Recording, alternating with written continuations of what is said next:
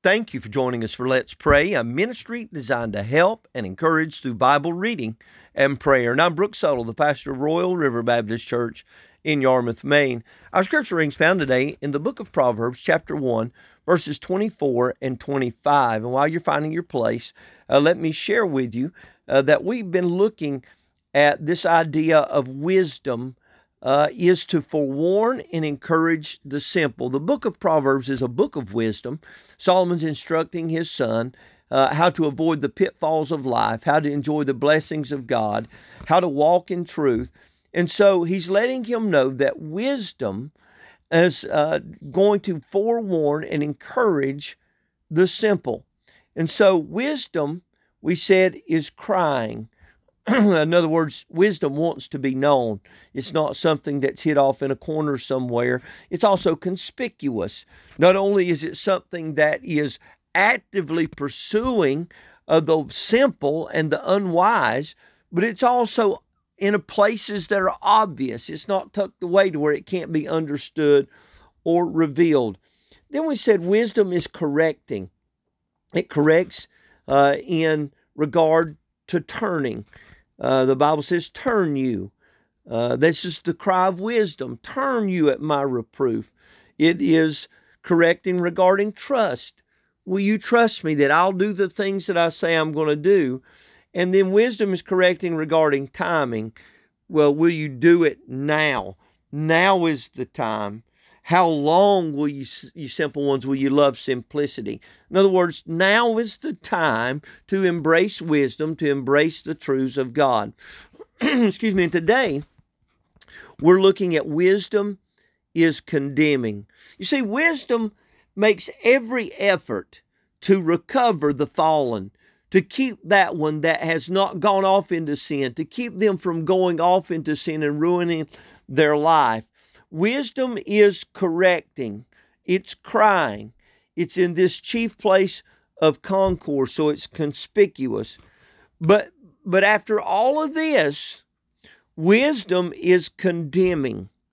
Now, I want you to listen as we read in verse 24 and 25. It says, Because I have called and ye refused, I have stretched out my hand and no man regarded. But ye have set it not all my counsel and would none of my reproof. Now the scripture goes on, and uh, we'll pick this up in the in the days ahead. But I want to look at one aspect of wisdom condemning, condemning the person that it has reached out to, condemning the one that it's made great strides to help. And so we find wisdom is condemning in her reproof. It says, I have called I have called, I have done everything.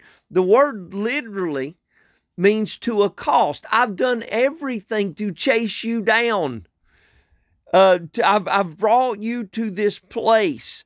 I have called you. I have not left you alone.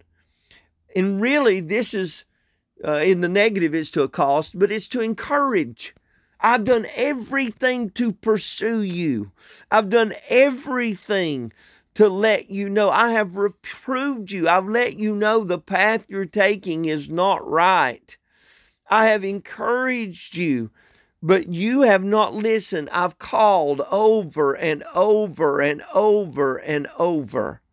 And many people are this way with the gospel. They've heard it over and over and over and they've heard the preaching and there's been people encourage them and there's been people that have pleaded with them and the spirit of God has dealt with them but yet they resist. Wisdom tells them that they ought to obey but their flesh says not today. Their flesh says there's still more of life to enjoy. The flesh tells them that there's there's things that are better in in the things of this world than the things of God. And and they'll if they'll just enjoy these things for a while, they can give up the good things for the lesser things of God. There's nothing further from the truth. The better things are the things that Christ offers.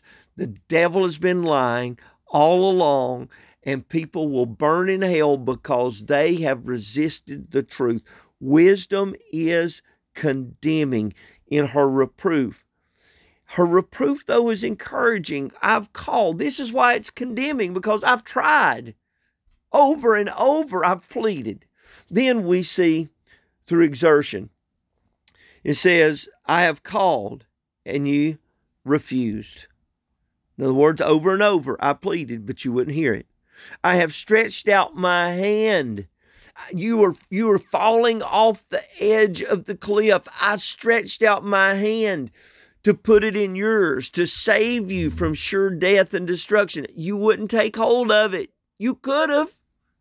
You were drowning in the depths of the sea. I put out my hand. I touched yours. I wanted, but you would not. You released. You let go. You wouldn't take my hand. I tried to save you. I threw out the lifeline.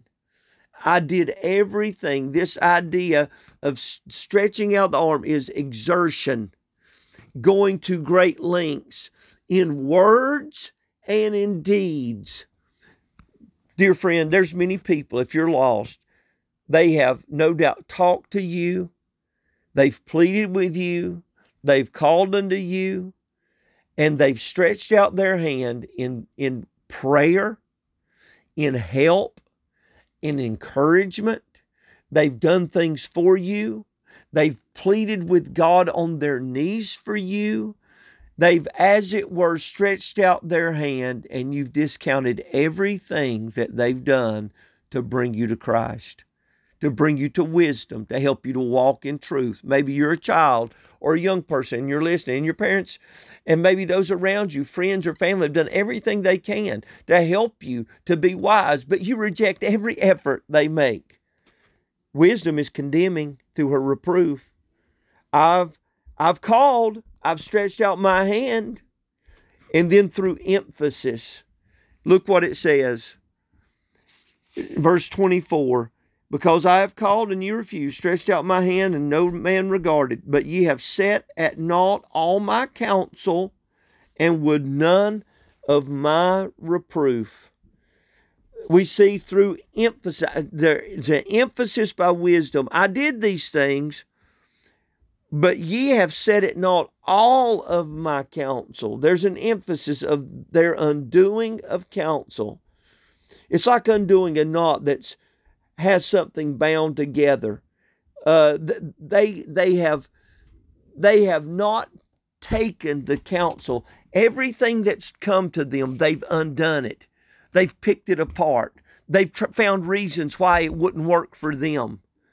Uh, the things that have been secure and have been settled, they've undone them through their own wisdom, and they've and they've put aside and laid aside the things of God, things that were sure, things that were secure, things that would be to their benefit. They've undone them like a boat that's anchored and the knot's been tied and it's anchored to the dock, and they come and they undo it so the ship can float off un, without any guidance, without any help, they undo the knot. They undo the counsel, that thing that would secure their future. I see not only of their undoing of counsel, but I see of their unheeding of correction. When they're corrected, they would not take that reproof and would none of my reproof. Whenever they were shown that they were wrong, they would not turn from their wrong they continued down the path. Didn't matter what was said to them, didn't matter what evidence was given, didn't matter if they were showed examples of destruction of others. For some reason, they think that it will never come to them. And I'd like to encourage you today if you're in that situation, won't you turn before it's too late? Won't you turn and put your faith in Christ? If you're living a life that's a foolish life, won't you turn from your folly to the Lord today?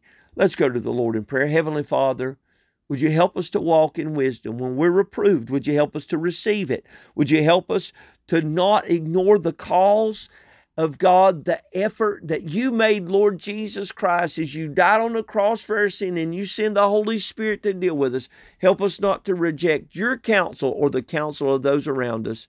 Help us to look at your word and believe it and receive it. And for that one that's not saved, would you save them before it's too late? In Jesus' name, amen. Well, thank you for joining us for Let's Pray. If you have need of additional assistance, you may reach us at 207 899 7949. Until tomorrow, hope you have a wonderful day. God bless you. Bye bye.